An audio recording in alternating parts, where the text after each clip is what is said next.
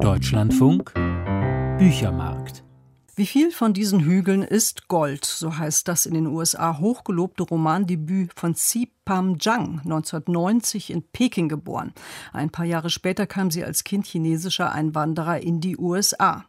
In 13 Städten hat sie seitdem gelebt. Sie sei jedoch immer noch auf der Suche nach einem Zuhause, sagte sie selbst.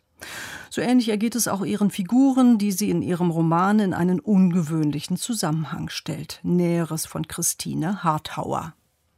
Die Geschichte des Wilden Westens ist eine von Cowboys, Goldgräbern und Glückssuchern, von weißen Männern, die das Land den indigenen Ureinwohnern geraubt haben, es plünderten und ausbeuteten. Auch der Vater von Sam und Lucy wollte so ein Mann sein. Man könnte fast darüber lachen, dass Bar als Goldgräber in diese Hügel gekommen war.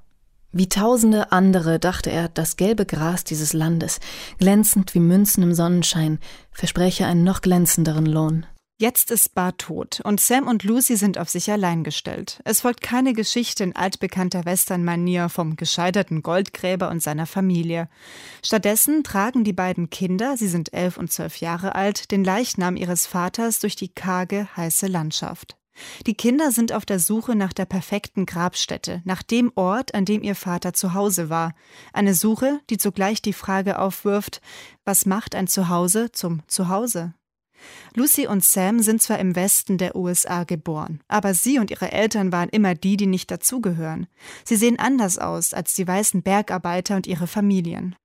In die Sprache der Eltern mischen sich Wörter, die keiner außer der kleinen Familie versteht.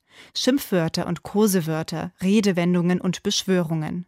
Diese andere Sprache heißt Mandarin. Von ihr kennen Sam und Lucy nur wenige Floskeln. Wenn ihre Mutter von ihrer Heimat redete, wussten die Kinder nicht, welches Land sie meinte.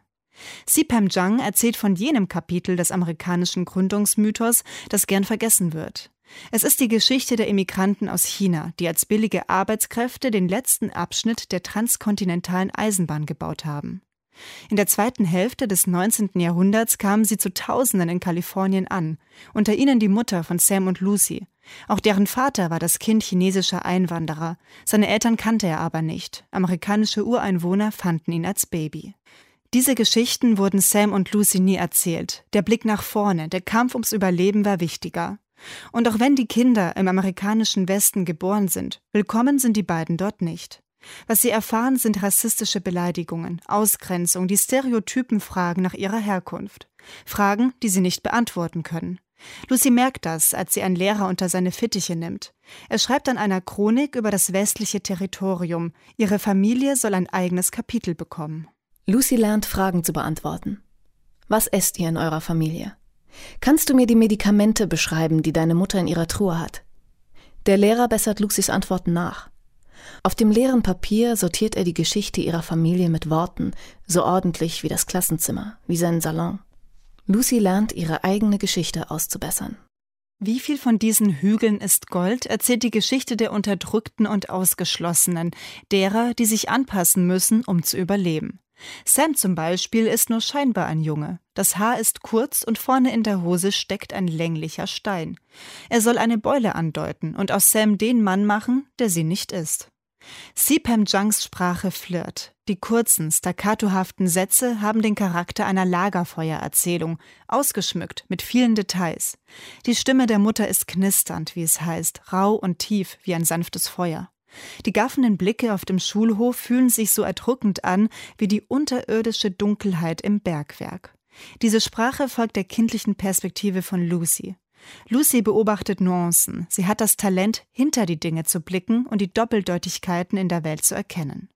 Wie viel von diesen Hügeln ist Gold, lässt sich auf zwei Weisen lesen. Man kann sich einfach nur an den großartigen Beschreibungen, an der Schönheit und Brutalität des amerikanischen Westens berauschen. Und man kann die vielen kleinen Geschichten hinter diesen Beschreibungen lesen. Lucys Wunsch, von der weißen Gesellschaft aufgenommen zu werden, die Spuren ihrer sozialen und kulturellen Herkunft zu verdecken. Die Reise der Mädchen, angetrieben von einer inneren Rastlosigkeit und dem Gefühl, nirgends dazuzugehören. Diese Reise erzählt nicht nur von dem Schicksal vieler Einwanderer, sie ist auch eine Coming-of-Age-Geschichte. Und mit Sams Suche nach ihrer Identität greift Sipam Jang nebenbei die Genderfragen von heute auf. Die Geschichte des amerikanischen Westens tarnt sich gern als eine Erfolgsgeschichte der Zivilisation. Sie war das aber nie. Die Last des toten Vaters tragen Lucy und Sam nicht nur im wahrsten Sinne mit sich rum. An ihnen liegt es auch, sich von dieser Last zu befreien und ihre eigene Geschichte zu entwerfen. Wie viel von diesen Hügeln ist Gold, stellt die Eindeutigkeit der US-amerikanischen Western und ihrer Heldenerzählungen in Frage. Der tief gespaltenen US-amerikanischen Gesellschaft von heute, die sich wieder nach solchen Helden zu sehnen scheint, hält Sipam Jang eine komplexe, schillernde und multikulturelle Welt entgegen. Christine Harthauer, wie viel von diesen Hügeln ist Gold von Zipam Jang ist in der Übersetzung aus dem amerikanischen Englisch von Eva Regul bei S. Fischer erschienen. 352 Seiten, 22 Euro.